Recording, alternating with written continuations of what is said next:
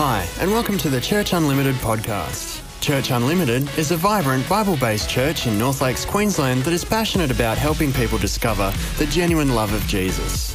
If you're currently looking for a new home church, we'd love for you to join us for Sunday worship from 4 pm at North Lakes State College on the corner of Discovery Drive and Joyner Circuit. We hope you enjoy this great message from our Sunday service and come for a visit someday soon. Well, I want to continue our vision series. A couple of Sundays ago, I uh, shared about the 2020 vision for our church. And I want to say to you if you are new to Church Unlimited or you missed that weekend and you call Church Unlimited home, I want to say please go listen to the podcast because uh, we are in exciting times in our church. We're moving towards our new property for the first time in 36 years. We are, uh, God is growing, things are happening, God is on the move and so are we. And uh, we're excited about what God is doing. Then last week, I talked about seeing the more that God has in store for you.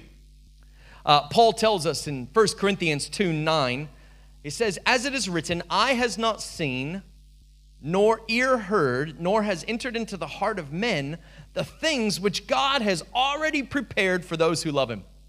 God has already prepared for you so much more. If you're here and you're single and you're believing to be married, you have to believe, hey, God has good things in store for me, and I can believe that He has already prepared a spouse for me.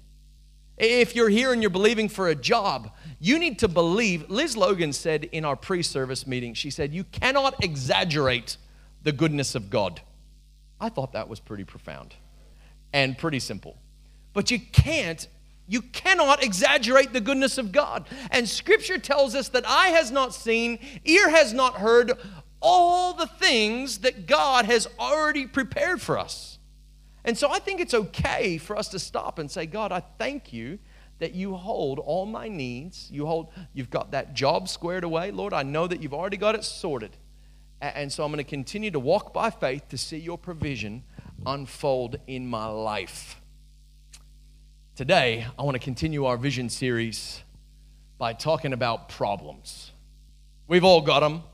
The great wartime leader, Sir Winston Churchill, was once asked the question What is it like to be Sir Winston Churchill? You see, Mr. Churchill had lived an amazing life. He was responsible for leading the coalition against the Nazis and defeating them and lifting the curse of German tyranny. He had gone from an obscure man that was barely liked to a world renowned hero. And so a reporter, at the first opportunity later on in life, asks him, Well, Mr. Churchill, what is it like to be the great Sir Winston Churchill? And his response was a little underwhelming. This is what he says Well, life is really just one damn thing after the next. Wow. I'm so overwhelmed with all that positivity. Thank you, great one. Life is just one damn thing after the next. Life is just one problem, one headache, one thing after the next. Have you ever thought to yourself, gee, I've got so much going on? I'm out every night. I have that assignment due. There's so much work stuff pressuring me. I've got bills that need paying. My kids have to be there, here, there, and everywhere. The refrigerator is starting to die. I got to trim the hedges, and the hedge trimmer won't even start. I don't know about you, but sometimes I feel like I could write a pretty decent country and western song if I just had five minutes. if I just had a spare five minutes, I'm certain I could write one. My dog died. That's true. I could write a good country and western song. Oftentimes we say to ourselves, I just need to make it through the next couple of weeks. Have you ever nudged your spouse and said, All right, we, gotta, we just got to make it through the next couple of weeks, only to get through those couple of weeks and look at one another and say, How are we still here again? There's always more damn things to deal with. Jesus, in fact, tells us that it's going to be like that. In John 16 33, he says, In this life you will have problems. Thanks, Jesus. I have come that you might have life overwhelming, and you're going to have a whole lot of problems. Taking on our church two years ago, I took on the leadership of, it's now called Church Unlimited, but it used to be called Breathe Church.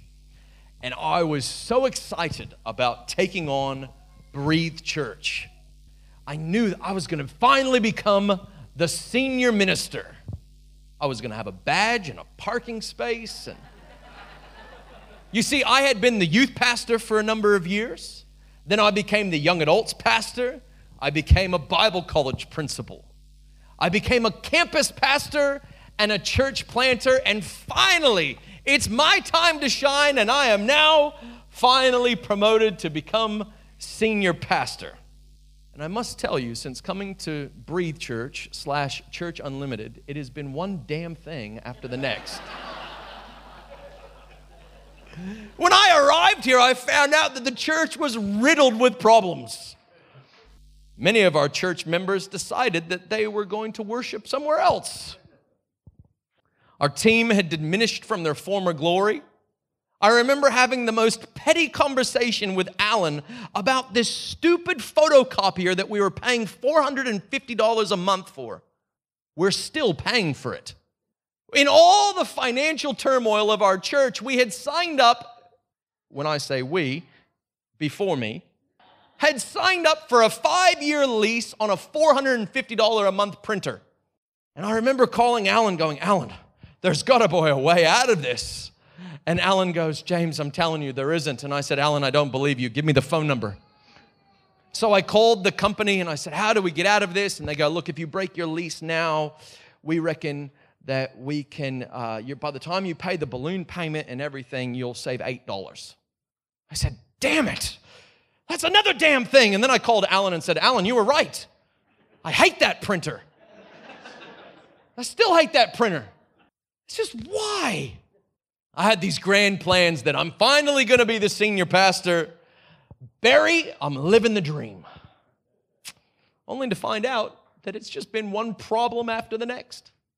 Feels like sometimes family can be like that. It's just one problem after the next. I remember being in my prayer time and getting a little bit stroppy with the Lord. Lord, I came from a rich church.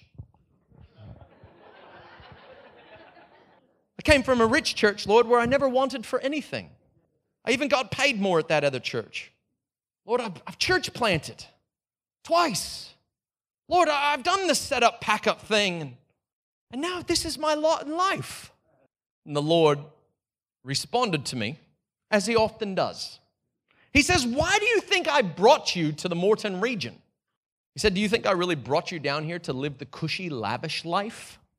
You think that I brought you down here to have all these minions? And I said, Well, Lord, a couple of minions would be helpful. and I got Paula Snow. The Lord started to speak to me that He brought me here because there are tons of problems in the Moreton region. We got marriage problems, we got youth problems, we've got police and youth problems, we've got problems in our schools, we've got economic problems, we've got suicide and depression and hope problems, we've got family problems, we've got community problems. And the Lord spoke to me, He said, James, I brought you here that you would bring solutions to these problems. You see, John 16 33 says, I have told you these things so that you might have peace. In this world, you will have trouble. Huh. That you might have peace. In this world, you will have trouble. But take heart, says the Lord, for I have overcome the world. Jesus says, In this life, you will have problems, but take heart, I have overcome the world. Jesus says it's going to be one damn thing after the next, but don't throw your hands in despair. Understand that Christ Himself has overcome every cursed, every damn thing and broken the power of the curse. We often have a very negative view of our problems. We see our problems as punishment. We see ourselves as victims of tragic circumstance. We love to say things like, Why me? I've been guilty of saying that from time to time. If anybody had a reason to complain, I think it would be Mother Teresa, who outworked her God call in the slums of Calcutta, India. This is what Mother Teresa says about problems. She says, Problems are a sign that God believes in me. Excuse me while I just go over here and uh, clean myself up. Problems are a sign that God believes in me. What a different way of thinking. Sometimes I wish God didn't believe in me so much. Mother Teresa thinks that problems are a sign that God believes in us. We tend to think that God is punishing us, or maybe worse, that He has abandoned us. But we actually need to see them as divine appointments from God that lead to opportunities to win.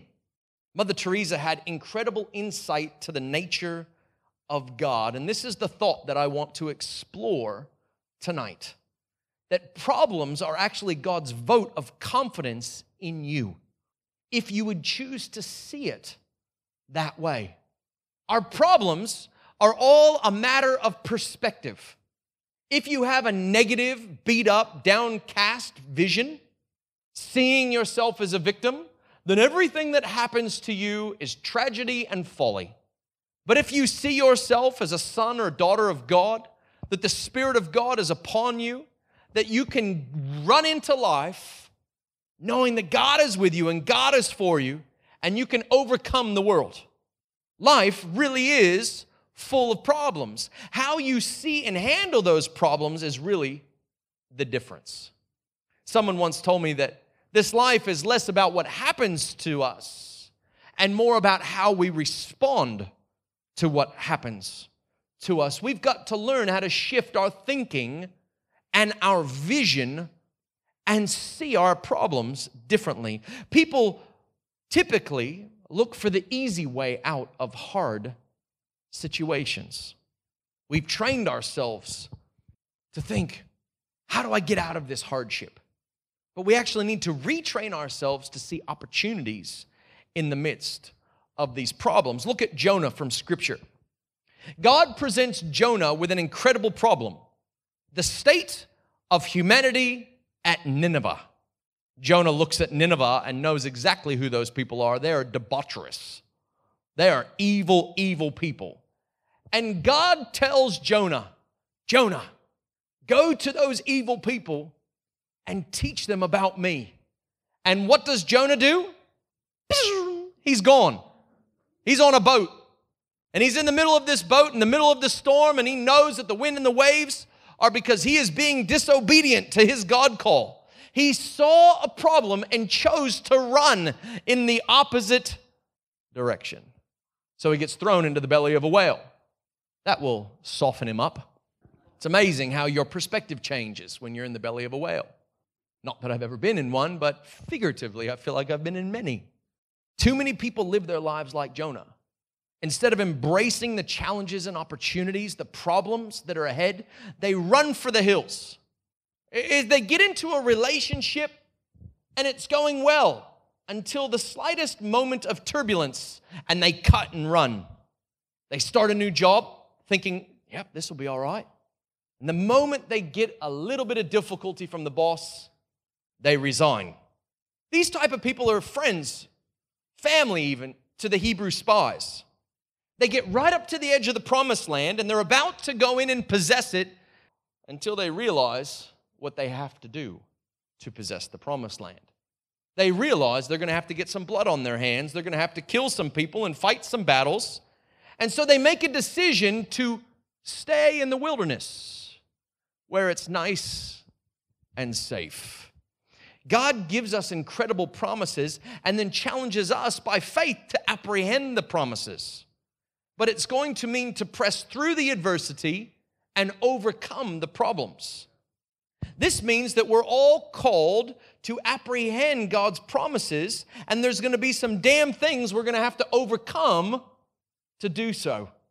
I felt to preach this message in light of our building because there have been moments where I have not thought of it as the blessed house of the Lord. People handle problems in all different kinds of ways. Some people abscond from problems, they run. Just the thought of sticking it out is just too overwhelming. And so they cut and run the moment the opportunity presents itself. I know a lot of people that are like that. It's a great verse in scripture that says, Do not grow weary in doing good, for in due season you will reap if you do not give up. I reckon we don't see the breakthrough because we cut and run way too early. We abscond from our problems instead of embracing them and running at them. Some people don't abscond from problems, they aggravate problems. These people are so annoying. They throw fuel on the problems and seems like they make it worse. Rather than be proactive, they turn mountains into molehills. They exacerbate the difficulties and just make the whole thing worse. Other people don't abscond from problems or aggravate problems, they just announce problems. They're professional announcers. They say things like, That's not going to work. Oh, thanks. We've tried that before. Alan said, Yeah, we've tried to get out of that printer lease before. I said, You're just an announcer of problems. So then I called the printer company and I went back to Alan and I said, Alan, you're more than an announcer of problems. You're a man who's fought that battle and got beat, as did I. Some people just talk and talk and talk and talk about problems. Some people are just gifted. There's like a gift from heaven to point them out. The music's too loud. The preacher's going too long. It's too dark in here. The aircon's not working. Yeah, Blind Freddie can tell you that the aircon's not working. I love to watch sports. In my spare time, I, I love to watch sports. And there's one thing that I've discovered in all of my days of watching sports it doesn't matter what the commentators actually have to say, it doesn't change anything in the game. They're just announcers. So you have the absconders, you have the aggravators, and the announcers, and then here you have, which I believe is one of the most wicked types of responses, and that is the accommodator of problems. They, they just accommodate problems. These are people that have shaken hands with the devil. They've come to a place where they have placed their faith and their agreement with the fact that this is just the way things are always going to be. This is my lot in life. All right, devil, deal. Instead of believing for God's higher for my life. Nope. I've just come to accommodate. This is the way my marriage is always going to be. That's the way my kids are always going to be. My dad was poor. My granddad was poor. We're going to be poor. No one's ever done university in our family. Yep. No, but yeah, what, what chance do I have? And we come to a place where we accept and start to accommodate problems rather than the landlords who evict the squatter they give him half the house. And it's amazing how we do that in our own hearts a lot. Personally, I believe that we are put on this earth to bring solutions to our problems. I've decided that I don't want to be a problem absconder or aggravator or announcer or even accommodator. I have decided I want to be a problem solver. Jesus when he announces his ministry in Luke chapter 4. This is what he says He says, The Spirit of the Lord is upon me because, because, the Spirit of the Lord is upon me because He's anointed me to preach to the poor, to heal brokenness, to proclaim liberty to those who are in captivity, the recovery of sight to those who are blind, and to set at liberty all those who are oppressed. The Spirit of the Lord God had come upon Jesus and anointed him to solve some problems. Notice what it doesn't say. The Spirit of the Lord God has come upon me, and He has anointed me to fall down on the ground, and He has anointed me to roll around laughing. This is where too many churches get it wrong. We believe that the Spirit anoints us to fall down on the ground. And we count it a great service when we're paralyzed in the Holy Spirit. We love to use weird language like, I was slain in the Spirit. Go tell that to your unchurched friend. What happened to you on Sunday? Oh, the power of God was amazing. I was slain. What? I'm convinced more and more that the Holy Spirit is not interested in paralyzing me on the ground. He's interested in mobilizing me to go to people that there's an anointing of the Holy Spirit that comes upon me to be a problem solver. This is what we see happens for Jesus. Jesus is anointed to heal brokenness, to open eyes of people that are blind, and to set people free from their oppression. Jesus was a problem solver. Jesus says, In this world, you're going to have some problems, but take heart, I have overcome those problems. If Jesus is the great problem solver and he lives in you and I, then you and I are anointed to solve problems. And we have got to shift the way that we see things. Too often, people ask the question why do bad things happen to good people? I think we're thinking about this all wrong. Bad things aren't happening to me. If problems are a sign of God's confidence in me, then bad things are not happening to me. No, I am happening to bad things. Too many of us live like the victim. Bad things are happening to me. We've got to shift our minds and shift our, our thinking to see no, the Spirit of the Lord God is upon me. He's anointed me to kick some devil butt, to break things open. Yeah, that was going bad until Hensley got there. No, it didn't get worse when I got there. Some of you are like, yeah.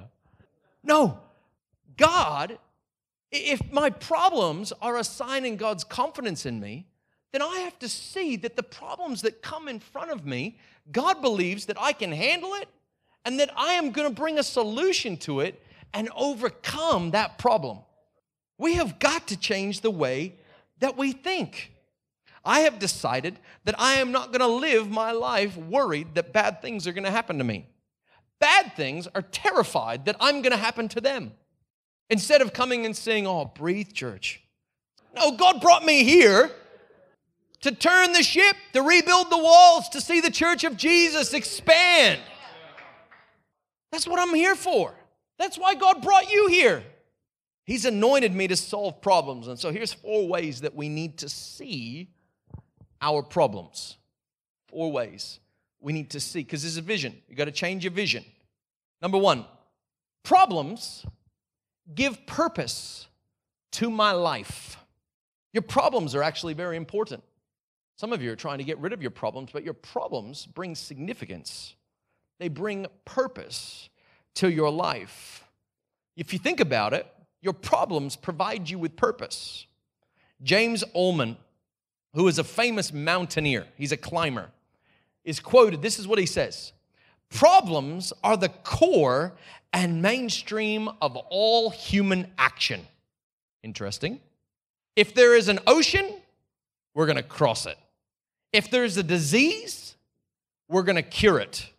If there is a wrong, we're going to right it. If there is a record, we're going to break it. And if there is a mountain, we are going to climb it. I think that is an incredible way of thinking. We are created to overcome. We are created to thrive, not survive. So many of us live like survive. I, you know, we say things like, I'm a cancer survivor, or I survived that car accident. I believe that we're called not to, we didn't survive a divorce. We didn't survive our parents dying. We didn't, no, I'm going to thrive in the midst of it because Jesus told me that I'm going to have some problems. And in the midst of it, I can get the spirit of an overcomer and see that God is going to work all things together for my good and I'm going to prosper in the midst of it. Isn't it true that most of the people that we admire, we admire because of the problems that they solved? Look at Thomas Edison, solved the problem of darkness. Mixed hero. That's why he became an electrician. Benjamin Franklin solved the problem of random light, lightning strikes.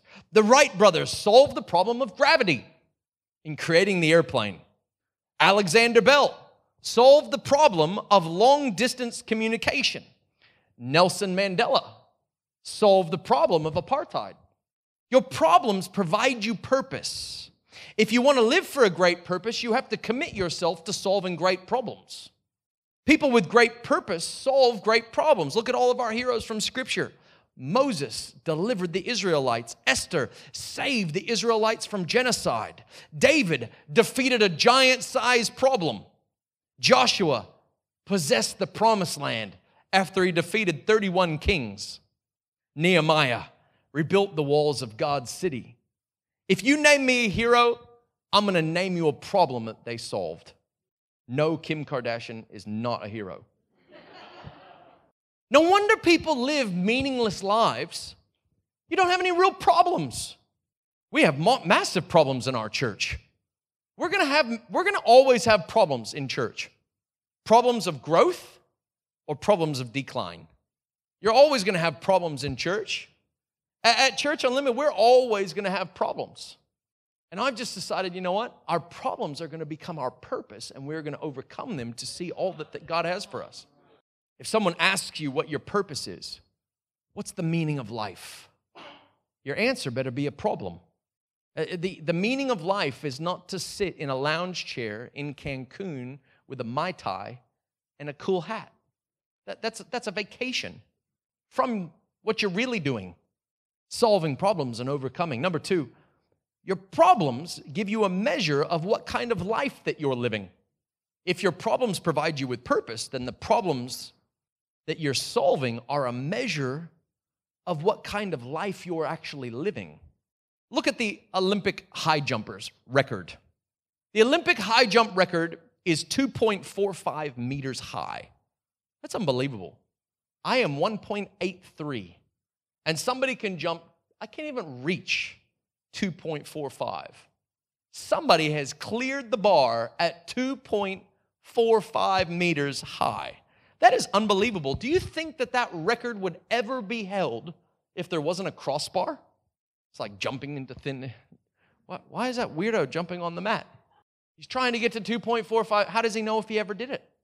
The crossbar is the problem in that equation, and it provides a measure of what you can do. No one would have ever jumped for, uh, 2.45 meters if there was no high, uh, no bar set. You can tell a lot about people by the size of the problems that they give themselves to addressing. The size of problems show what kind of life you're living. Let me give you two names Bono and Britney. Both are very famous for their own accomplishments. Bono is admired. He's the front man and the lead, sing, lead singer of, of uh, the band U2. And Bono is well respected around the world.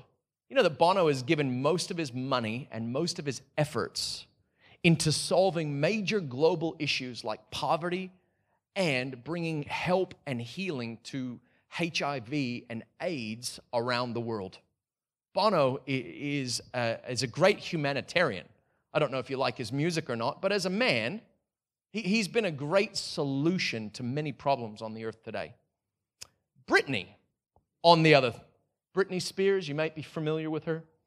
She's the one that you're snickering at right now. She's often mocked, not highly regarded. Britney has given herself to solving big problems as well. Big problems as to whether or not she's going to wear underwear to the nightclub that night. Big problems as to whether or not she's going to get into rehab or not. Big problems for Britney. These two people ha- have had similar success in their fields, but Bono is admired because of the types of problems that he has given himself to addressing. Some of us are so, we're, we're like trying to get out of a wet paper bag. We're, we're, we're like, I'm, I'm, I'm stuck. I'm stuck in my glass house of emotion. I, I, I, I, I, I can't get free. While other people are solving bigger problems, we're sitting here trying to solve our own problems. We've become navel gazers where we just sit here and look within all the time at our own little problems. But Jesus has called us to be so much more than that. You can tell a lot about a person by the size of the problems that they've given themselves to addressing. George Bernard Shaw says this This is the true joy in life being used for a purpose, recognized by yourself as a mighty one, being used for a purpose, being a force of nature instead of feverish, selfish, little clod of ailments and grievances, complaining that the world will not devote itself to making you happy. That is a little bit confronting because every now and again we feel like we're selfish little clods. We've got all these little grievances. It's like we're like chicken little. The sky is falling. But it's not. We've got to give ourselves to problems that are worthy of our attention. And we have to see those problems as a sign that God has great confidence in us. If the biggest questions and problems that you're solving are what to do tomorrow night, or what you're going to wear to that costume party coming up, or even what kind of TV are you going to buy in the coming months, you're living way below your value. The missionary, Francis Xavier, says, Give up your small ambitions and come save the world. I like that quote. Sometimes we get so caught up in our petty little ambitions. We think the greatest problem to solve is how to get the lawnmower started. Right now, I've got a green pool. The pool in my backyard is green. In our prayer meeting before, Liz challenged us to start saying things that we're grateful for. And so I was challenged because my pool is giving me grief at the moment. I can't get it right with all the rain that we've been having. And I started to say, Lord, I thank you for my green pool. Because some people don't even have one, but I've got a green one. Lord, I'm so grateful. And I got to be honest with you, my call in life is so much bigger than solving the problem of my green pool. What we're doing, what we're on about, is so much bigger and so much more important. Number three, our problems create opportunities. Problems create opportunities. In the early 1900s, there was a little weevil, which is a bug, that migrated from Mexico to North America, where it proceeded to devastate the cotton crops of Alabama. This weevil measured only six millimeters in length, and it cut the cotton production by seven million bales of cotton in one season. It was devastating unable to grow cotton, the farmers were so discouraged.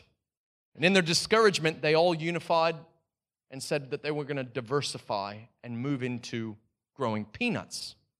As a result, they became way more prosperous growing and selling peanuts than they ever did with cotton. And so, true story, on the 11th of December, 1911, the residents of Enterprise, Alabama, erected a monument to the boll weevil. When you drive into town, you can see a gigantic statue and a boll weevil on the statue. The monument is still there today. And this is what the monument says in the inscription In profound appreciation for the boll weevil that has done a lot to herald the prosperity of Enterprise, Alabama. what? You, you made a statue? You made a statue to the thing that destroyed all of your crops? Yes. Because in the midst of that problem, we recalculated a few things, we diversified and made a couple of major adjustments, and we are now filthy, stinking rich thanks to peanuts. We love boll weevils. It seems like a very funny thing to say, but I just wonder how many problems are we facing right now in our lives that one day, 20 years down the road, we're going to build monuments to? I am so glad I lost that job. I am so glad that, that that business failed and I had this other idea. I'm so glad that that relationship didn't work out because she was a one way ticket to a bad place. Or he. You know, in Psalm 23, David says that you prepare a table before me in the presence of my enemies. That when you see your enemies, when you see problems, when you see troubles, it's time to start looking for the table. Too many of us, he prepared a table before me in the presence of my enemies. We are so stuck on all of our enemies, all of our problems, that we forget that he has prepared a table for me to feast on. Wow. I'm too busy running from my problems that I forget that my Father in heaven has prepared an incredible table. In the midst of my trouble, in the midst of my adversity, in the midst of everything that is pressing against me, it's time to have a meal. It's time to feast. I just believe we need to start to think like Scripture is telling us to think. We need to start to see that in the midst of everything that you might feel like everything is going wrong in your life. Let me tell you, I'm excited for you. What? No, I am. I am excited for you because in the midst of your enemies, your Father is preparing a table for you. You can see there's incredible opportunity in the midst of everything that is going on around about us. We got to stop running from our problems and see our problems as an opportunity to get great victories in our lives. I love that David shows up on the edge of the battlefield and sees the big Philistine taunting the people of God. And he thinks, if there is a problem, yo, I'll solve it. Check out the hook while my DJ revolves it. David was much like Vanilla Ice. Many of you might be familiar with Vanilla Ice. He was the only white rapper in the early 90s. Before Eminem, there was Vanilla Ice. And Vanilla Ice was famous for the song Ice Ice Baby. If you don't know it, you're missing out. I grew up on that song. But the hook in the song says, if there is a problem, yo, because that's how we talk, I'll solve it. David looked at a problem that was facing the Israelites and said, Hey, I'm 13. I'll kill that giant.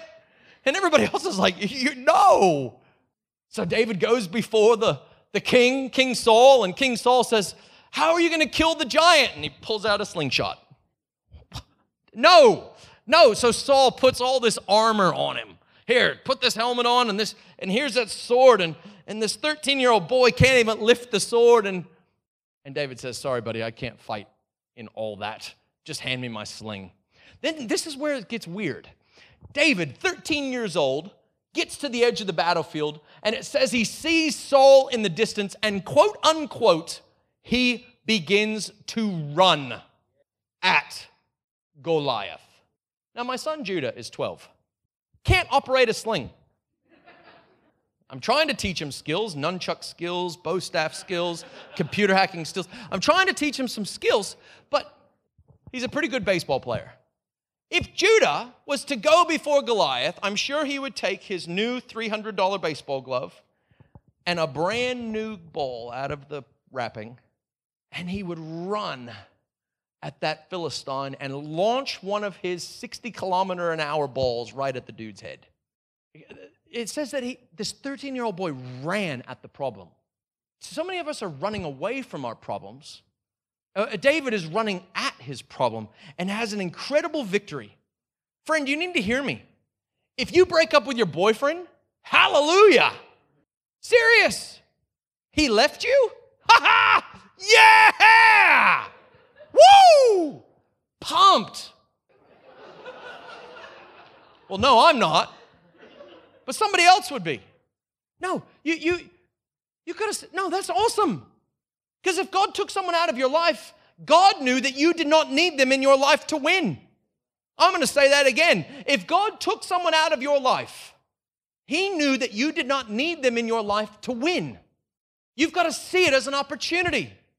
Instead of writing your own country and western song about how she left you, no. God's got something better for me. It's called celibacy. Woohoo! No. That's no. no, I got to see it as an opportunity. Because God knew that that person was not going to lead me into my destiny. Now, I am actually pretty sad that that person's not in my life. However, God, God works things together for my good, not for my demise and my destruction. So many of us believe this this scripture. It's found in the book of Hezekiah. Hezekiah 1 1. And the Lord is making my life miserable by taking all the things that I love out of it. If you didn't know, Hezekiah is not actually a book of the Bible. Some of you are like, oh, I thought it was. No, I just made that up, pulled it out of thin air. God is not taking all the things you love out of your life to make you miserable. There's an opportunity in the midst of your problem. If you lose your job, don't see it as the end of the world. It's an incredible opportunity. Because now, man, the world is my oyster. The Lord did not set me up to fail. One of his one, one of the fruits of the spirit is faithfulness. Do you know that God doesn't know how to not be faithful? It's in his DNA. He's always faithful. Even when you are not faithful, He is always faithful. And so we have to believe, know, God's with me, God's for me, He's faithful. I lost my job. Woohoo! A different way of thinking. But there's an opportunity because God didn't set me up to fail. I want to invite the team to come. Here's the last one problems create the perfect opportunity or environment for miracles. I'll be honest with you. I was having a whinge with the Lord about the building. I said, Lord, why is it not going like I planned? The Lord said to me, Because I'm building the building, not you. I was like, What? The Lord was reminding me, unless the Lord builds the house, we labor in vain. And so God is going to take things out of my control because I'm a control freak. I love putting my hands on. I love Excel spreadsheets. I love budgets that balance. I love I love having no gaps. I love having a smooth, seamless transition. And the Lord goes, "No.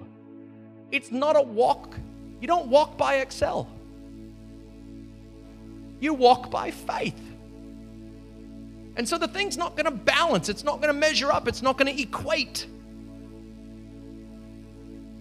And there's gaps. There's gaps in the story. How is this going to work out? I don't know. But I do know when there's gaps that God does miracles if we hold on. Without the problem of the blind man, there's no miracle of healing. Without the problem of the hungry crowd, there's no miracle of feeding the 4,000 or the 5,000. Without the problem of running out of wine at the wedding feast, there's no turning of water into wine. Without the problem of sin and humanity, there's no cross. You have to understand, Jesus saw himself as a divine problem solver. He came from heaven to earth to break the curse, to break the damn problem of sin and lift damnation off of mankind. He broke the curse because he saw himself as a problem solver. Friends, you've heard me say many, many times that God doesn't do magic, He does miracles. Magic is where we set up camp on our favorite lounge chair. We pray those, those little prayers like, Lord, I'm lonely. I want a girlfriend. And then occasionally we wiggle our tongue around in our mouths like that's going to help him. And then occasionally we, we don't eat that day. Lord, I'm not eating today. I'm fasting. I need a girlfriend. Or insert whatever you're needed, whatever you're. Lord, I need a job. I'm not eating today because I need you to give me a job. We do funny things. We're waiting for God to do magic in our lives. God's a miracle worker, not a magic worker. He's not a magician. He's God. Notice every miracle that Jesus ever did involved people by faith doing something. How did the water turn from water to wine? Because a bunch of guys went and filled water pots in faith. There was a problem, but they chose to get involved. I don't know what. Why are we bringing water? The king is going to be ticked. He doesn't want water, he wants more wine. Well, we're just doing what that Jesus guy said. All right, let's do it. Blind Bartimaeus. Lord, son of David, have mercy on me He cried out in faith. Faith leads us to our breakthrough, leads us to our miracle. We've got to choose to see these as opportunities instead of moments that are designed to break us. You have to understand, we get it all wrong. It's the devil that comes to steal, kill, and destroy. He came that we would have life and life abundant. So, whatever in your life looks like death, destruction, and being stolen from is an opportunity for abundant, overflowing life to pour out on you. You got to change the way you see your problems, friends. Our problems are an invitation from God to trust. One of the things that I have found so helpful in my life in the last couple of months is this position right here. When, when I get down here and I start to do this, it's amazing that what's sitting in here starts to unburden. And I stop and I go, God, I don't have all this together. Lord, my kids, they've started a new school. I can't make friends for them. I can't help them settle. I can't, I can't do it for them, God. I, have got a problem. And, and so, Lord, I'm looking to you for a miracle. I know that they were happy at the other school, but now they're at this school and, and it seems like a problem. But I thank you, Lord, that in the midst of this problem, that you're preparing a table before them in this new opportunity. I'm looking to you for miracles. I can't manufacture carpet. If I was a carpet maker, I would absolutely make carpet for the new building, but I'm, I'm not a carpet maker. I'm, I'm, a, I'm a talker, I'm a professional talker. And so, Lord, right now, I just give you this problem. I give you the door knobs that didn't show up like they were supposed to show up. Lord, I, I give you that skip bin that's overflowing and they won't come and get it. And I, Lord, I give you that guy who didn't do what he said he was going to. I just, I just start to, and when you take that position of faith, notice I'm not running. Mike's the new pastor. Sorry, Mark is the new pastor.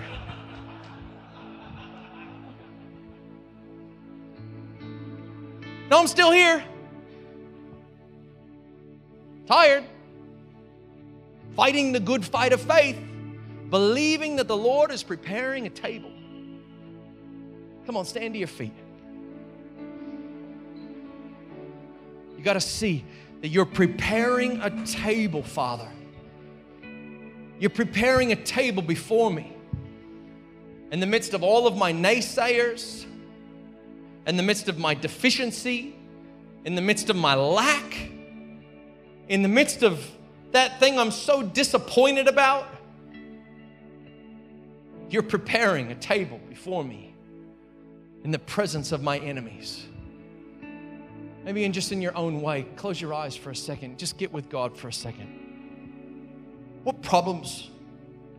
What problems have you got in your life right now that are weighing you down? They're burdening you. Scripture tells us that we can cast our cares upon the Lord, that we can give Him our heavy burdens, exchange them for the, low, the light and easy yoke. Father, we just give you every problem. We give you the burden, we give you the weight, we give you the pressure, the pressure to provide, the, the, the pressure to to find a way, the pressure. Lord, we trust that you're working on our behalf. Lord, even though all I can see is enemies, help us shift our vision to see the table, to see the Lord's table of provision and opportunity and miracles. We choose right now to see differently. Father, we ask you to forgive us where we've become victims where we've, where we've started to speak the language of victims. Why me? Poor me. How could this happen to me? We ask you right now that you would start to clean out our mouths and clean out our eyes, renew our senses, Holy Spirit, right now. Start to renew us. Start to, instead of seeing that we lost and missed out, let us see, no, hang on a minute, you got something so much better. So much better so, we carry too many disappointments because we're viewing our problems in the wrong way. Holy Spirit, you're the great physician. You're the great helper. You're the paraclete. You're the one that comes and brings comfort to our hearts. Help us to see that every problem that we're facing is not, a, not you punishing us, but it's a sign of your confidence in us. You know, I made mention before about Jesus. The whole reason that Jesus came from heaven to earth was to solve a problem. He came here to solve a problem. He came to solve the problem of sin. Scripture tells us that all have sinned. All of us have fallen short of God's standards through our own wrongdoing, whether we tell lies or have impure thoughts, whether we cheat or steal, have anger, whatever our things are. We've all got different things going on. But Scripture tells us that Jesus came to solve the problem of humanity. You know, I wonder if there are people here and you've not allowed Jesus to solve that problem in your life. The greatest decision I ever made in my life was when I said, Jesus, I am a sinner. I have fallen short. I, I, have, I have done all these things that are wrong against you, God. And I need you to come into my life and bring salvation, the great problem solver. Come into my life and forgive me of my sins. The greatest decision I ever made was that day. It was June the 20th, the year 2000, when I stopped and I said, Jesus, I need you to come and solve my problem. My problem, I am not right with you. I am wrong. And when I did that, Jesus started to change my life. Everything is different now. I am I cannot believe where I am today given where I started. And I just wonder if you're here today and maybe you know you need to do that too.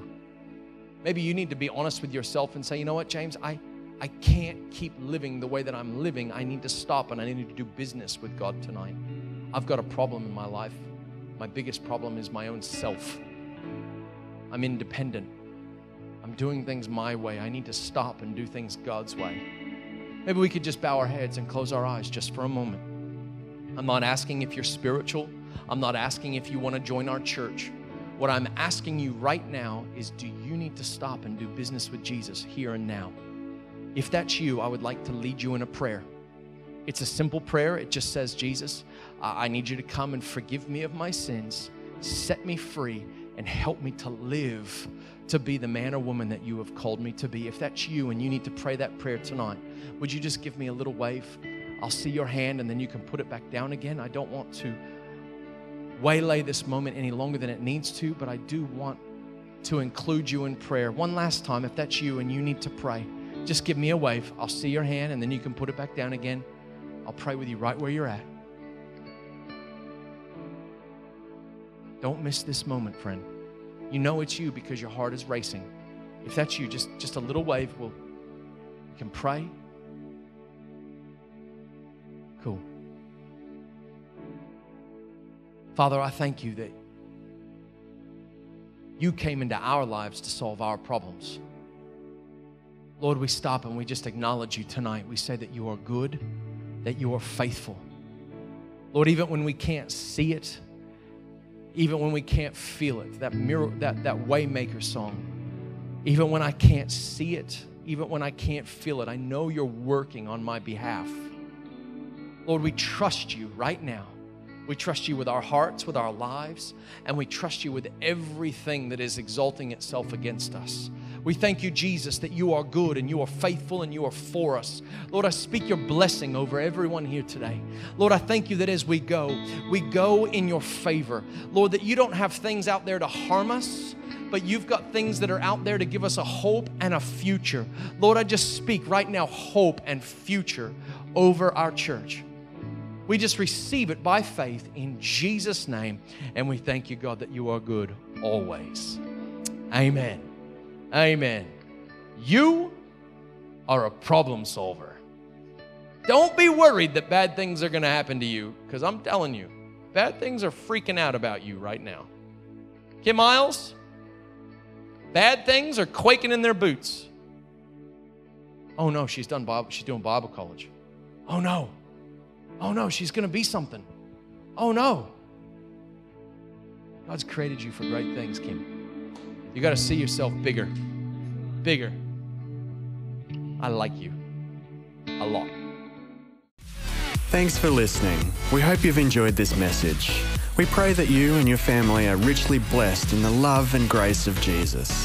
If you're ever in the area, we'd love to have you join us for Sunday worship.